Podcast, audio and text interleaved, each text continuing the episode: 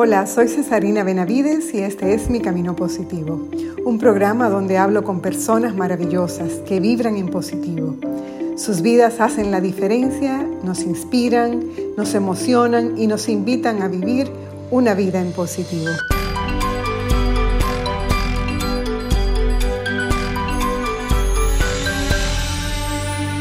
He dado cuenta de que nada pasa porque sí en todo este tiempo he realizado que Dios está dibujando algo en mi vida.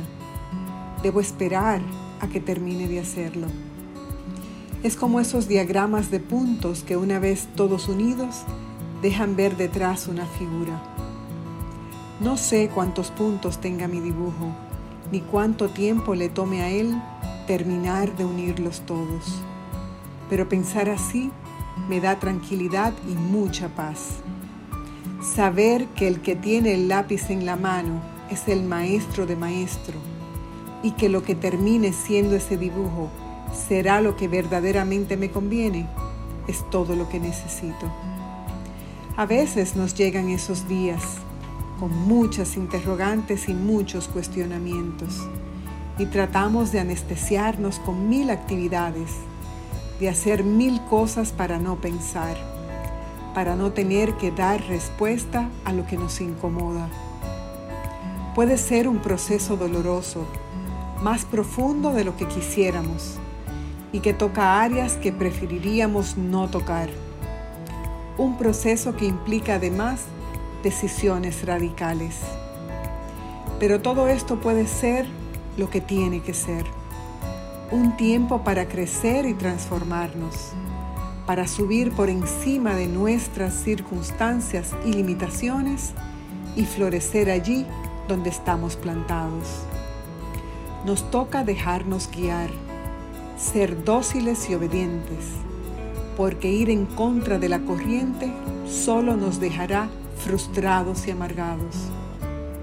Definitivamente la persona con la que hablamos hoy entendió todo esto hace un tiempo y nos cuenta un poco de su historia, de cómo lo hizo y cómo lo hace hoy.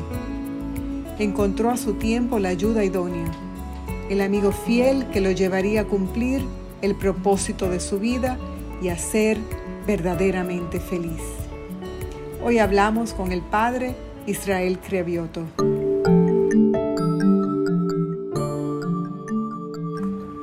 Lo conozco desde hace ya un tiempo en mi parroquia San José de Calasanz. Es sacerdote del camino neocatecumenal y actual vicerrector del seminario Redentoris Mater, que prepara a los futuros sacerdotes que saldrán en misión por el mundo. Tiene un carisma muy especial y se ha convertido en un amigo muy querido por todos los que le rodean. Le apasiona enseñar y compartir sus conocimientos de Sagrada Escritura. Es como una gran enciclopedia litúrgica es súper tímido, aunque no lo parezca, pero cuando sube a predicar es como un trueno. Su predicación tiene tal poder y es una unción tan especial que se transforma completamente y es la fuerza del Espíritu Santo que lo empuja a decir las cosas que son necesarias, aunque sean duras. Sinceramente a veces siento que no es Él el que habla, sino la fuerza de la presencia de Dios en Él que todos podemos ver y sentir en sus palabras. Tiene una mezcla de italiano por su padre y de mexicano por la parte de su madre, pero él eligió ser dominicano en su corazón. Parece un poco lejano cuando lo ves tan callado y serio, pero una vez te acercas, te abraza con los brazos y con la vida. Es un gran amigo, cercano y al que le importas te cuida y te anima, te ayuda a encontrar el camino si estás perdido y a disfrutarlo mejor si ya te has encontrado con el amigo que Él más ama, Jesús. Él es un gran regalo en mi vida, es mi guía espiritual y es un hombre de Dios que predica con el ejemplo. Esta conversación para mí fue simplemente maravillosa.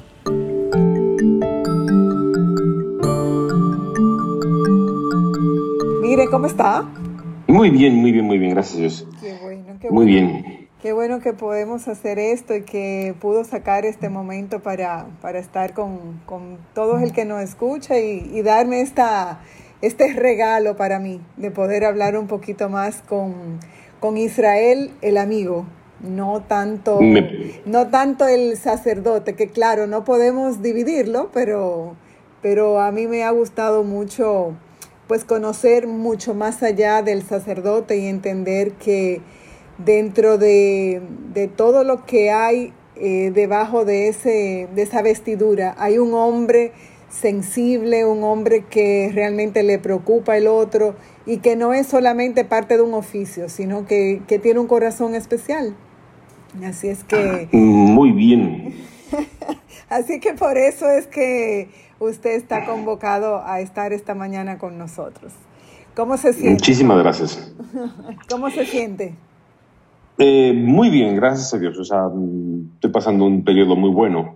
Eh, como tú sabes, trabajo en el seminario Redentoris Mater como vicerrector y hemos pasado pues, todo este tiempo aquí en, en cuarentena y ha llegado un momento en que ya todos los chicos prácticamente los mandamos a sus casas a, el tiempo de vacaciones. Entonces digamos que es un poquito un tiempo más, más libre, digamos así, en, cierta forma, en que digamos la libertad consiste en que simplemente cambio de actividades. Entonces, eh, digamos que son actividades un poco más de, índole personal, pero gracias a Dios actividades, entonces por eso estoy, estoy, más, estoy tranquilo, estoy contento y pues en paz.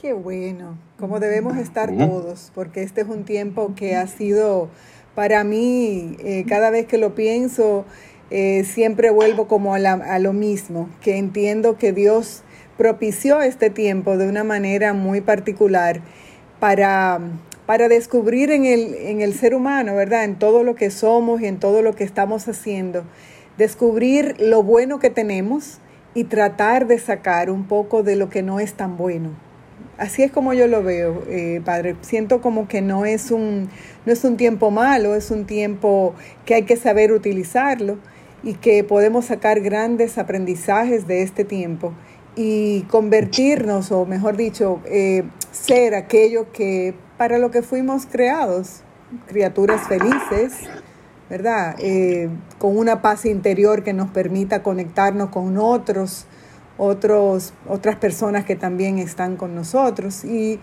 ser felices, pienso yo, no sé. Claro, no, claro que sí, claro que sí, encontrar nuestra, nuestra razón de ser y el significado de nuestra existencia, claro que sí, estoy de acuerdo. Que eso no es, no lo considero que sea una cuestión a, futuro de que llegaremos a, sino que eso es una cuestión diaria. La razón de mi existir hoy, porque hoy estoy vivo, ayer ya pasó y mañana no sé si llegue. Entonces, toda la razón de mi existencia es el día de hoy, estas 24 horas que tengo enfrente. Exactamente. Así, está, así, así es como pienso que, que, que, todo esto cobra significado también. Exacto, no, no desde el miedo, no desde la incertidumbre, no. sino de una certeza de que hay un propósito. Claro, claro, claro que sí. Pues mire, yo, claro que sí. yo tengo Usted sabe mucha curiosidad de, de, de, que usted me comparta algunas cosas, porque yo tengo, en mi, mi primera pregunta es cómo era, cómo era Israel de pequeño. ¿Era tranquilo, era inquieto? ¿Qué hacía? ¿Qué lo hacía feliz? Bueno, eh, yo me definiría como que la madre de la inquietud por decirlo así. Era todo, era todo menos tranquilo. Y el ambiente donde, me, donde crecí, digamos que era la, lo, que menos me ayudó, porque resulta que, pues que soy, somos cinco hermanos varones, soy el menor de todos, eh, y, y mi, madre tiene una hermana que también ella también tuvo otros cinco hijos varones, y todos nacimos en los mismos años. Entonces, entonces, y entonces éramos una, una, una familia de 10 muchachos con los amigos de los otros 10 muchachos. Entonces, y en mi familia no, no, no hubo mujeres, oh, ni primas ni, ni, nada. Entonces, imagínense, entonces, este, e, es vez el que pueda. Entonces, gracias a Dios, le agradezco muchísimo a Dios que me dio una infancia muy feliz en ese sentido, de poder estar siempre muy acompañado y, y, de, y de que nunca me faltó eso, pero eh, imagínense, una, casa con 20, 30 muchachos, porque eso, era, o sea, eran los, los, los, 10 primos más los amigos de todos nosotros. Ay, ay, ay, ay, Y, si, y sin ninguna mujer, pues imagínense, o sea, en mi casa nunca faltó un animal.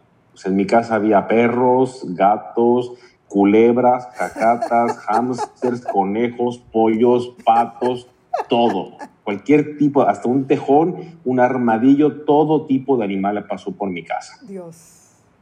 Y, los juegos, pues imagínense, todos nos rompimos narices, cabezas, piernas, costillas, brazos, dedos, de todo. Oh, Pero gracias a Dios, pues fue una infancia muy, muy divertida, muy entretenida. Mis padres y mis tíos y todos los que estaban con nosotros, pues nos ayudaron mucho a eso. Pues nunca nos, por decirlo así, no es que nos reprimieron, no. Nos, nos educaban mucho, trataban de trataron de civilizarnos un poco, no les salió muy bien, pero hicieron su buen intento. Entonces, digamos, eh, era todo menos tranquilo. Ahora siempre tenía que estar inventando algo y, y era, o era con mis hermanos o con mis primos o con mis amigos o incluso solo, lo que fuera. Pero incluso, por ejemplo, para que se dé una idea, o sea, en mi casa se, nos llegamos a inventar una cascada de agua dentro de la casa, los, todos los grifos de los baños y que el agua bajara por las escaleras un día que mis papás no estaban. Las niñas casi se mueren de un infarto, mi abuela también. Pero era para darle solamente una idea. O una fogata en la sala, así usted me entienda. No, no, no, no. O sea, de, ese tipo de cosas. Dios mío, ¿y dónde creció usted, padre? ¿En qué parte? Pues, te tiene una pues mezcla ahí un poco eh, de dos mundos, ¿verdad? Eh, pues un poco de muchos mundos realmente. No, la familia se, se movía constantemente y, pues entre Italia, Ciudad de México, eh, un poco por todos lados, así, pero digamos mis, bases, por decirlo así, los tres lugares donde yo más he estado, por, si se puede decir contando años, pues fueron eso, Italia, eh, Italia Ciudad de México y, y la República Dominicana. Okay. Ok, o sea que se puede considerar eh, ciudadano de tres lugares que están ahí dentro de su corazón, porque yo sé que usted es dominicano de adopción, usted ya cuando... Mm, realmente, si, si somos justos con la historia, realmente soy adoptado de corazón por Italia y por, por México, pero yo ya soy dominicano, porque en esta tierra tengo desde, llegué desde el 93, imagínese. Entonces ya yo ya soy más dominicano que el sancocho. Pues sí, es que es la, tierra, es, la, tierra donde más he vivido. Ya. Entonces, entonces ya, ya soy de aquí. Ya, pero usted... Todas las demás, todas las, otras tierras más o menos me han visto. Quizás. y lo ven de vacaciones también, pero ya... Sí, sí, sí, sí, sí. Su residencia está aquí. Ah, qué chulo. Mire qué bien, qué bonito, porque la verdad es que usted se ha adaptado bastante bien y, y aquí tiene mucha gente que lo quiere, gente que lo cuida y que, bueno, que usted ha hecho un camino pues junto con todos nosotros. Mire una cosa, Muchas gracias. ya veo que eso, bueno, usted veo que sí, yo lo considero una persona feliz. ¿Cómo usted define la felicidad? ¿Qué es lo que lo hace feliz a usted? Bueno, la definición de la felicidad eh, eh, no la tengo. O sea, no me atrevería a dar yo una definición de felicidad porque pienso que es, es algo muy subjetivo. La felicidad es, es, tan objetiva que definirla, no, no, no. ¿Qué es lo, qué es lo, qué es lo que me hace feliz? Cuando me, me, encuentro a mí mismo, o sea, cuando soy, soy, compatible con lo que estoy haciendo, cuando hay una concordancia entre lo que, lo que estoy haciendo, lo que estoy pensando, lo que estoy sintiendo, junto con lo que hago. Desde el momento en que hay una situación en la que mi esencia, mi persona, lo que yo soy, lo que yo siento, lo que yo creo, no va concorde con lo que estoy haciendo, es el momento en que se, que se, que se rompe la felicidad. O sea, que, en que yo he experimentado muchas veces, no pocas veces, muchas veces la no felicidad. Y todo lo contrario. ¿Cuándo es que realmente yo me he encontrado que, que digo, caramba, es que no me, no me, he dado cuenta, pero yo soy feliz, o sea, y soy literalmente muy feliz. Tengo una situación de vida que podría estar diciendo que no tengo muchas cosas para ser feliz, por lo que mucha gente define la felicidad, pero me estoy dando cuenta que soy tremendamente feliz. O sea, no sé si me, si, me hice un lío filosófico en la cabeza, pero creo que ese, ese, ese, ese es lo que yo encuentro lo que yo encuentro que es la felicidad. Eso me, ha, eso me encanta, me ha encantado. Fíjese que esa definición de felicidad es como la más básica, pero yo creo que es la menos explorada. Yo creo que la gente no se sienta mucho a pensar cuando de manera natural es feliz porque lo da por sentado. Y usted ha dado como en el, no sé, llegó a ese punto de, de ponerlo tan sencillo y de uno poder hacer una reflexión de que realmente la verdadera felicidad es esa. O sea, usted no la quería definir, pero la definió. O sea, gracias. usted tiene un día, un perdón, un, un, momento preferido en el día. ¿Cuál es el momento que más disfrutas del día? Que, pues, es que pues es la Eucaristía. Claro. O sea, si algo que yo disfruto en plenitud, pues es la, la Santa Misa. o sea, no en la cuestión ritual, sino, sino lo que eso implica. Eso, eso es, digo, lo que, lo que más disfruto en el día. eh, pues eso. Sí, ¿no? Desgraciadamente, aquí se junta la persona y el presbítero. Que es, que es la misma cosa, pero lo bonito que, que usted puede disfrutar de ese momento y darle como, ¿cómo le digo? La primacía, ¿verdad? A, a que no importa cuántas cosas maravillosas tengamos en la vida, cuando tenemos a Dios en nuestra, en nuestra vida y cuando vivimos con esa certeza de que Jesús nos habita, y que usted pueda alimentarse todos los días con ese pan del cielo. Eso es una, una maravilla y, de verdad que tiene que ser un momento privilegiado todos los días, porque uno que lo hace, eh, los que tenemos quizás a veces durante la semana o teníamos antes de la cuarentena oportunidad de comulgar fuera del domingo, es una, una maravilla, pero el poder hacerlo todos los días es como te dice, como un pedacito del cielo aquí en la tierra. Sí, y es que, por ejemplo, en, el caso, yo pienso que lo disfruto tanto porque es lo que le da un poco significado de razón de ser a todo lo que, a todo lo que hago. O sea, desde las oraciones que, tengo, de, que, hago todos los días, incluso hasta, por ejemplo, el comer o descansar o, o, incluso el deporte, está en función de esto, de, de poder, por, por, ejemplo, estar relajado, estar tranquilo, botar estrés, poder prepararme, poder rezar y poder ver qué, qué, qué, es lo que el centro de, la, de, pues, de, lo, de lo que es esto realmente, el encuentro de, con Cristo nuestro Señor, con, con mi persona y lo que Él me pide en función de los que me rodean. Y entonces por eso es un, es un disfrute muy grande. Usted sabe que a mí me llamó mucho la atención eh, que usted mencionaba el otro día en la homilía, que en esta cuarentena eh, el Señor le había hablado y, yo sentía como de una manera particular como, como realmente el COVID en sí es, es un lenguaje, es un lenguaje que Dios ha diseñado para hablar con la humanidad. Y que hay mucha gente no se está dando cuenta que le está hablando Dios. Y yo, yo decía, yo le voy a preguntar al Padre, si él está de acuerdo con esa idea de que COVID es un lenguaje, un lenguaje especial diseñado para este tiempo, para llamar la atención sobre tantas cosas que no iban bien y que Dios, y que Dios desea enderezar. ¿Usted qué piensa de esa idea? No, totalmente, así es como lo, como lo he estado viviendo yo desde, desde que comenzó, desde sus inicios.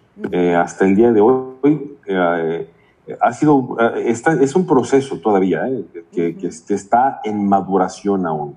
No, no es algo definitivo todavía, ni algo, ni algo concluido, si se en español, sino que, que, es, que, está, que, es, que está en maduración, está, está, está, yo me siento en proceso todavía de, de, ir madurando exactamente este, este diálogo que tiene el Señor conmigo y pienso con, con la humanidad de lo que, lo que es el COVID, pues que no, a nivel personal, pues eso me, puso y me está poniendo en tela de juicio eh, todas mis perspectivas, todas mis prioridades, eh, incluso espirituales, ¿eh? y, no, y no forzosamente desde el aspecto, un aspecto negativo, ¿no? también un aspecto muy positivo y que, que, me, que me, ha ayudado mucho la pastoral de este tiempo a, a, a, a tener este, esta claridad de este diálogo del Señor conmigo, pues, o sea, de que como persona que soy, ser humano normal, imperfecto que soy, pues uno sin darse cuenta puede caer en un, en un, este, en un egocentrismo de las cosas, natural, o sea, no por, no por fuerza eh, algo negativo, ¿no? De, de, de, vivir eh, todo lo que soy yo en función de uno mismo. O sea, que yo soy el convertirme en el ombligo de mi universo, que todo tiene que girar alrededor de mí, sin malicia, sino porque por la, por la misma condición humana que tengo, ¿no? De vivir incluso mi presbiterado para mí, de vivir mi espiritualidad para mí, de vivir mi familia para mí, mis amigos para mí y el mundo para mí. Y esta pandemia me ha ayudado a darme cuenta que no, que eso no es felicidad, que eso no me ha dado satisfacción, que eso no solamente que no me ha dado felicidad, muchas veces me ha llevado a equivocarme seriamente, a caer en, errores de los que hoy me arrepiento. Eh, incluso, en, lo puedo decir porque no me, porque no me da ningún esculpo decirlo, en pecados. ¿ah? y, y, esta pandemia me ha ayudado a eso, a ver que no, que todo lo que yo soy está en función de, de otro. Que, mi, que cuando yo encuentro felicidad, alegría, paz, serenidad, es cuando aparece el otro. Y el otro en, en, en, en cualquier aspecto, no solamente el otro como, como los parámetros eh, incluso religiosos me lo imponen, pues de que el pobre, el necesitado, el enfermo, eh, el solo, no, no, el otro, el otro el que se me pone enfrente, Así es. sea quien sea y las condiciones que tenga. Así es. Luego ya Dios, Dios se encarga de, de ponerme a los que Él considera, pero mm, eso, ver quién se me pone enfrente y vivir, incluso hacer todo en función de esa persona. Y ahí es cuando, cuando, cuando, yo, soy, cuando yo soy feliz, eh, dado que el tema nuestro es la felicidad, yo, yo he experimentado esa felicidad. Entonces, ¿qué, qué, cuál es el lenguaje de, esta, de, Dios para conmigo en esta pandemia? Pues eso, me, me, ha, me ha, puesto en tela de juicio eh, pues, mis prioridades, lo que hasta, hasta, hasta, hasta enero y febrero de este año eran mis prioridades. Y estos meses hasta el día de hoy, pues he ido y estoy en ese proceso de ir poco a poco madurando eh, esta idea que supuestamente era, era, era, estaba clarísima por mi vocación de presbiterado, de, de misionero, de religioso, de lo que sea, pero no, estaba, no, la, no la estaba viviendo tan coherentemente. Y esta pandemia me ayudó a darme cuenta de eso, abrir los ojos a que no, no, estaba, no estaba siendo coherente por ahí. Entonces, por eso, a mí, para mí esta, este lenguaje de Dios ha sido muy fuerte, me ha sacudido desde, desde las raíces y no me siento mal. Me siento muy agradecido por Dios porque me ha concedido echar para atrás, o sea, corregirme y, y, poner remedio. Y, y, y por eso digo, sí, soy feliz. Ahí, incluso en el error, digo, sí, soy feliz. Me ha encantado y se lo agradezco muchísimo a Dios.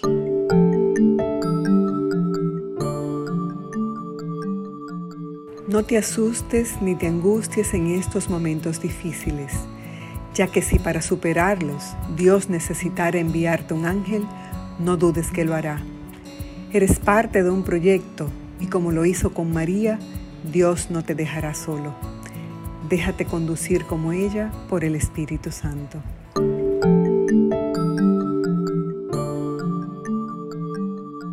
todo el mundo está en este momento, no todo el mundo está eh, escuchando, la gente está eh, posiblemente quizás eh, viviendo todavía, todavía en incertidumbre, o sea, está viviendo con, con ciertos miedos, con cierta oscuridad. ¿Cómo uno le puede, o sea, qué le puedo decir yo, qué usted le puede decir para por lo menos hacer un, un cambio de mentalidad que me pueda poner en el camino correcto, aunque no le demos todas las respuestas, pero cuál sería como un, una forma de decirle, mira, en lugar de ver por la ventana derecha, muévete a la ventana izquierda y mira lo que hay ahí. Mira, eh, yo pienso que, eh, que dentro de la grandísima complejidad del tema, porque todos somos un universo, Eso, eso, es, eso es así. Todos somos un universo y distintos, ¿no? Pero pienso que hay una, una, un factor que es común, que es y una pregunta en la donde, donde podemos caer todos, que es una pregunta simple. ¿Eres feliz? O sea, ¿realmente eres feliz? Y si, no, y si la pregunta es no, ¿por qué? ¿Por qué? O sea, ¿por qué no eres feliz? ¿Qué no está funcionando? el, problema es la pandemia. No, el problema no es la pandemia. Porque dime, antes de la pandemia eras feliz. Antes de la pandemia, eh, porque ahora, ahora todo se le pega a la pobre pandemia, ¿no? No. Entonces, eh, antes de la pandemia eras feliz, no.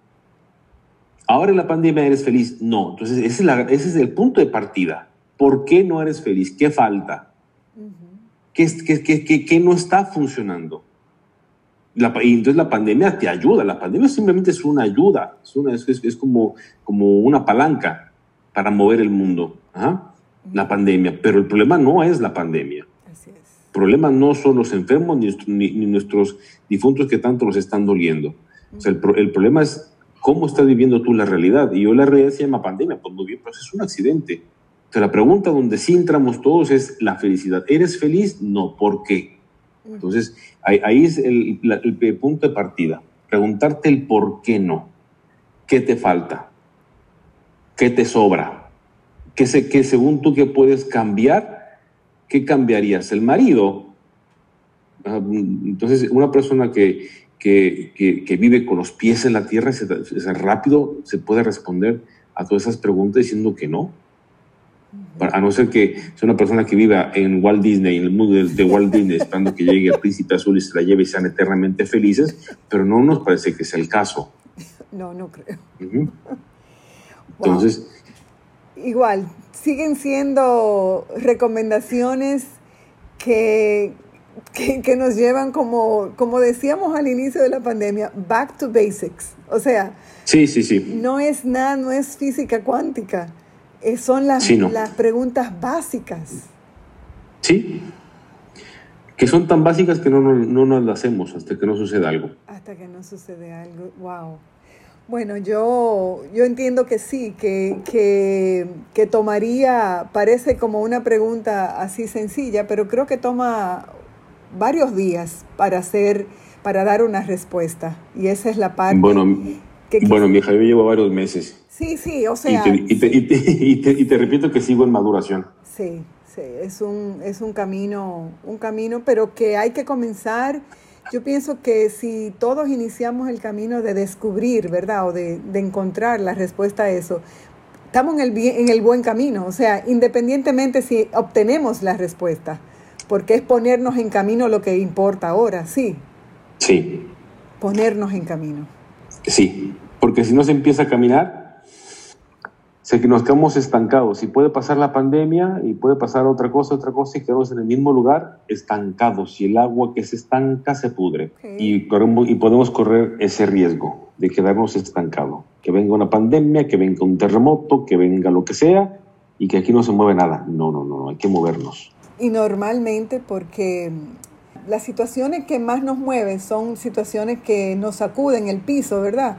Las que, las que nos hacen replantearnos un montón de cosas.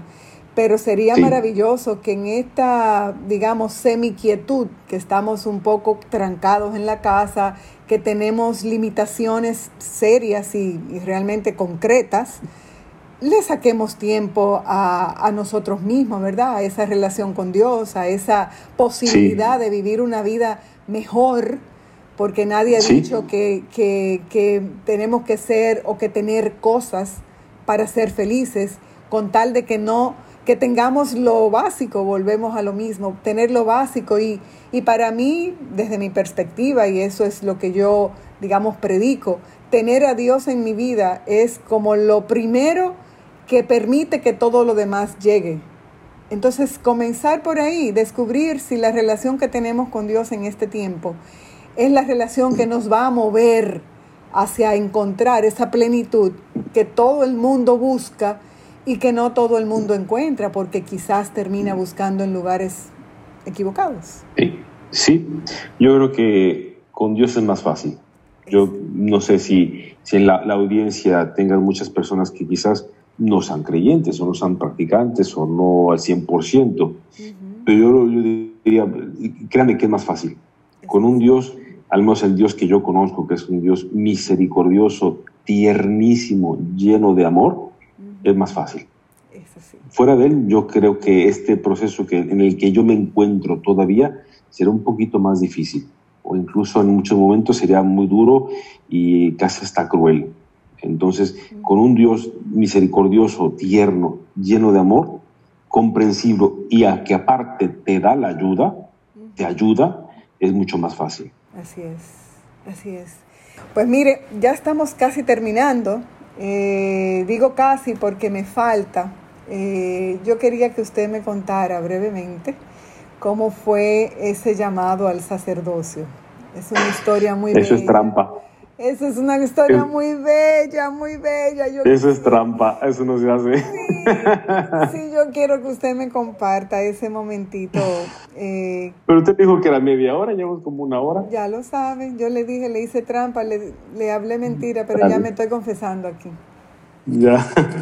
Si quiere. Pues nada, fue muy simple. Ajá. Claro que aquí, sí, sí, sin ningún problema. No, porque fue muy simple. Yo estaba, eh, así le voy a contar muy brevemente, así, sin muchos preámbulos. En ese momento estábamos todavía viviendo en Ciudad de México y eh, como todos, muchas personas saben, y las que no lo saben, pues yo pertenezco al camino neocatecumenal. Gracias a Dios, mi familia de toda la vida. Y San Juan Pablo II hacía, eh, había comenzado de hace pocos años los encuentros mundiales de la juventud en distintos países del mundo. Y ese, eh, para ese verano tocaba en Denver, que era en el 1900, no, no en el 92 o en el 93, creo que en el 93, en Denver, Colorado, Estados Unidos. Y a nosotros por primera vez nos invitaban a que fuéramos a Denver a un encuentro mundial de juventud con el Papa. A esa edad, pues digamos, ni el Papa ni la Iglesia ni nada, no, es que fuera una prioridad para mí, no tenía nada en contra, pero tampoco es que fuera una grandísima prioridad. Tendría, como todo adolescente, otras prioridades. Yo tenía mi novia, y, cuando nos dicen, vamos a Denver, nos, nos damos cuenta que somos literalmente una guagua de solamente adolescentes, con dos o tres adultos que nos cuidaban. Dije, bueno, joder, una maravilla. resulta que nos vamos a ir a Estados Unidos, a Denver, todos los amigos, sin papás y, sin, y con dinero, una maravilla. O sea, todos nos inscribimos rapidísimo y felices de la vida porque íbamos a estar 10 días en Estados Unidos de gira artística eh, con todos los amigos y sin papás. Y bueno, iremos a ver al Papa. Bueno, sí, será un día que veremos al Papa, pero ahora la vamos a pasar bomba. Y esa fue la motivación por la cual este, nos, nos apuntamos y fuimos todos a, a ese encuentro. Resulta que llegando a Estados Unidos, eso fue todo menos entretenido. Fue una catástrofe. Como viaje fue la, el peor viaje de toda mi historia.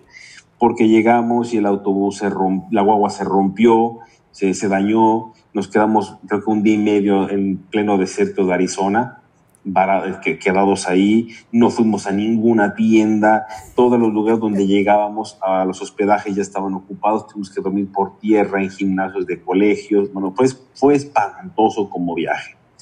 Y resulta que cuando llegamos al encuentro con el Papa, el Papa estaba a kilómetros, o sea, ni siquiera ni siquiera lo vimos. Hacía un calor infernal, literalmente. Y nosotros ya hartos, cansados, desilusionados de todo, llegamos a, donde nos tocaba el encuentro con el Papa y estamos debajo de una bocina, de un altavoz donde el Papa estaba predicando. Y el Papa hizo una predicación espectacular, tanto que yo, sin ningún tipo de prioridad en ese sentido, me llegó literalmente al alma. O sea, digo que Juan Pablo II me hablaba al alma. O sea, el Papa estaba a kilómetros y yo sentía que ese hombre estaba enfrente de mí y hablándome, mirándome a los ojos. Él dijo una cosa muy, muy importante que dijo, eh, ustedes los jóvenes eh, son la esperanza de la iglesia, son, son mi esperanza, porque aquí detrás de nosotros estamos en el parque de Cherry Creek, me parece que se llamaba, están las montañas, las montañas rocallosas.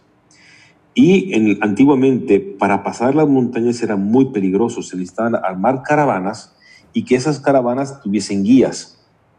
Porque la, la guía era importante porque conocía los caminos donde no había ladrones, donde no llegaban los indios, donde no había peligros de osos, de, de pumas y, hoyos en la tierra. Entonces, un guía era valiosísimo. Dice, así ustedes, los, jóvenes cristianos, son las, serán las guías del tercer milenio. Ustedes han conocido a Cristo, ustedes han conocido a Dios, y ustedes en el tercer milenio van a ser las guías que van a ayudar a todas las, a todas las generaciones, a todas las familias, a toda la gente a pasar del otro lado, porque conocen los, los, los, los, este, conocen los caminos, conocen perfectamente los enemigos, conocen dónde se esconden los enemigos, conocen exactamente eh, las altimañas de, de, los asaltantes, de los ladrones, de los asesinos. Y es verdad, yo venía de esa experiencia después de haber conocido el pecado seriamente, de haber conocido directamente los, unos ataques eh, del demonio en, en, todos los aspectos, no espirituales, pero sí de índole moral, por decirlo así. y, y, haber conocido a Cristo, haber conocido al Señor en la iglesia, a través del camino neocatecumenal, a través del perdón, de la misericordia, de que Dios puede reconstruir una persona. Entonces, yo, sentía que el Papa, o sea, que la voz, la, la, las palabras del Papa me llegaban al alma. Dice, es verdad, yo, yo, yo tengo esa experiencia. Yo sé cómo, cómo, cómo el demonio ataca y yo he conocido a Cristo, que es el perdón de los pecados. Entonces yo sentía que Dios me estaba hablando al alma. Pero como yo con mi novia, literalmente me hice menso. Cerré los ojos y miré para otro lado. Al día siguiente fuimos a, a un estado de fútbol donde teníamos un encuentro de todos los chicos de todo el mundo del Camino Neocatecumenal con, nuestro, con los iniciadores del Camino Neocatecumenal, Kiko Argüello y Carmen Hernández, donde se pedían vocaciones. Entonces llegamos a este, a este encuentro, muy chulo, todo muy bonito, muy, muy alegre, eh, maravilloso, porque eran de los primeros que se hacían. Entonces, ver tantos jóvenes del Camino Neocatecumenal, pues de todo el mundo, o sea, dejas de sentirte un poco solo, ¿no? Sino que ves, pues eso, los jóvenes que están lo mismo que tú en Filipinas, en Holanda, en España, en China, en Ecuador, en Brasil, en Argentina, Estados Unidos, en Canadá, en Japón, en Corea, en Egipto. Entonces, era, en ese sentido, era, era una, una, cosa muy, muy chula. Eh, el encuentro literalmente consistió en que se, le, se leía un evangelio, y era el evangelio del joven rico. Este muchacho que está muy contento siguiendo a Jesucristo y que el muchacho tiene una buena intención, le pregunta al Señor, Señor, ¿qué tengo que hacer para ganar la vida eterna? Y Jesucristo le dice, va, vende todo lo que tienes y luego ven y sígueme. Y cuando leyó ese evangelio, literalmente ese evangelio aterrizó en lo profundo de mi corazón. Porque yo, yo me di cuenta que yo era ese joven rico. Que a mí Cristo me está diciendo, sígueme. Y que yo no quería. Dice, sígueme. Y que, y que yo no podía seguirlo porque tenía muchísimas riquezas. O sea, tenía, tenía mis proyectos, tenía mi novia, tenía lo que yo quería estudiar, tenía mi familia, tenía, tenía una vida bastante, bastante buena, humanamente hablando, y que yo no estaba dispuesto a soltar nada de eso por seguirlo a él. Y dice, el Evangelio dice que el muchacho se fue muy triste, porque Cristo lo estaba llamando. O sea, Cristo no lo llamaba a vender sus bienes, sino a que se fuera con él. Y yo me, yo me di cuenta de eso, o sea, que yo me estaba quedando triste porque, no, porque Cristo me estaba llamando y yo no podía porque tenía muchos bienes. O sea, eso, eso, eso caló en lo profundo de mi, de, de, mi alma, no mi cabeza, en, en, mi alma. Y en ese momento, Kiko Arguello dice, muy bien, pues aquí está lleno de jóvenes, entonces eh, dice eh, San Juan Bosco que el 90% de los muchachos están llamados al sacerdocio, como decía San Juan Pablo II, a ser guías. Entonces aquí todos los muchachos que están aquí presentes, les voy a hacer una pregunta. Todo el que, el que sienta en su corazón que Dios le esté llamando a ser sacerdote, que se levante, se ponga de pie y venga aquí enfrente. Y cuando yo me di cuenta, yo estaba de pie. Fue algo rarísimo. Yo me di cuenta, yo estaba, yo estaba parado, con mi novia al lado de mí, ella mirando por tierra, y todos mis amigos petrificados, que no, ni respiraban, diciendo, este tonto, ¿qué está haciendo? Y yo, el, el, primero que pensaba era yo, o sea, yo, yo decía, o sea, ¿qué estoy haciendo? Eh, y cuando me di cuenta, yo me fui enfrente, caminando, y llegué donde estaban eh, todos los chicos que nos habíamos puesto de pie. Me acuerdo que en, ese, en esa ocasión, no me, sí, creo que levantamos eh, 900 y algo para la vida sacerdotal. En, ya los obispos nos impusieron las manos, nos dieron la bendición y muy bien, vuelvan a su sitio. Dije, Dios mío, ¿y ahora qué hago? ¿Cómo me regreso caminando donde está ella? Y pues resulta la, la siguiente fue, muy bien, entonces aquí también están todas las muchachas, todas las chicas que sienten en su corazón que Dios les las llama a ser esposas de Jesucristo, a dejarlo todo, dejar el novio, dejar la familia, dejar la universidad, la escuela, el trabajo, e irse a un monasterio de clausura a ser esposas de Jesucristo, que se ponga de pie. Y esta se pone de pie. Mi novia se puso de pie. Ay, entonces, imagínense, ya mis amigos y todos los que estábamos se habían quedado de, piedra cuando yo me puse de pie. Cuando esta se puso de pie, pues imagínate. O sea, eso fue, se, abrió la tierra, nos tragó a todos. Y digo, eso, eso para hacer la, la forma, la, forma breve. Ella regresa del, de igual de cuando le da la bendición y para, o sea, síntesis, o sea, al final, ¿en qué, en qué acabó todo? O sea, que yo soy sacerdote de la República Dominicana y ella es eh, religiosa de las monjas de Jesús María en Cuba. Somos vecinos. Y nunca perdimos la relación, siendo, siendo íntimamente hermanos, nos escribimos constantemente. Ella, ella le dio un permiso y ella vino a mi ordenación sacerdotal en el 2000 aquí a Santo Domingo. Y cuando ella hizo sus votos perpetuos en, en, Cuba, yo fui y seguimos en constante eh, relación, digamos, en, continua comunicación. Y lejos, lejos de, perder, de, haber perdido una novia, ganó una, una grandísima, una, un alma gemela.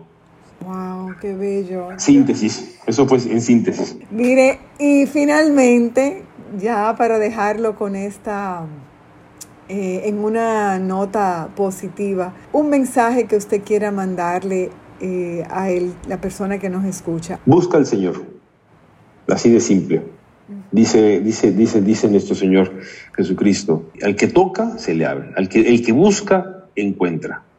Mensaje positivo, para que todo, este, todo esto, este ambiente tan negativo en el, que nos, en el que está sumergida la humanidad, nuestra ciudad, nuestra República Dominicana, nuestras comunidades, estamos, estamos sumergidos en un ambiente muy negativo, de, mucha negatividad. Para que todo esto se encontrar el, lado positivo, te digo, busca al Señor. Siéntate solitario y silencioso con tu Señor y el Señor hablará tu corazón. Y, el Señor te no te quedará mal, te desvelará lo positivo que es todo esto para, para, para el individuo, no para una colectividad, ni para la iglesia, ni para la comunidad, ni para la parroquia, ni para no, al individuo. Dios le habla al individuo, Dios busca al individuo, Dios ama al individuo.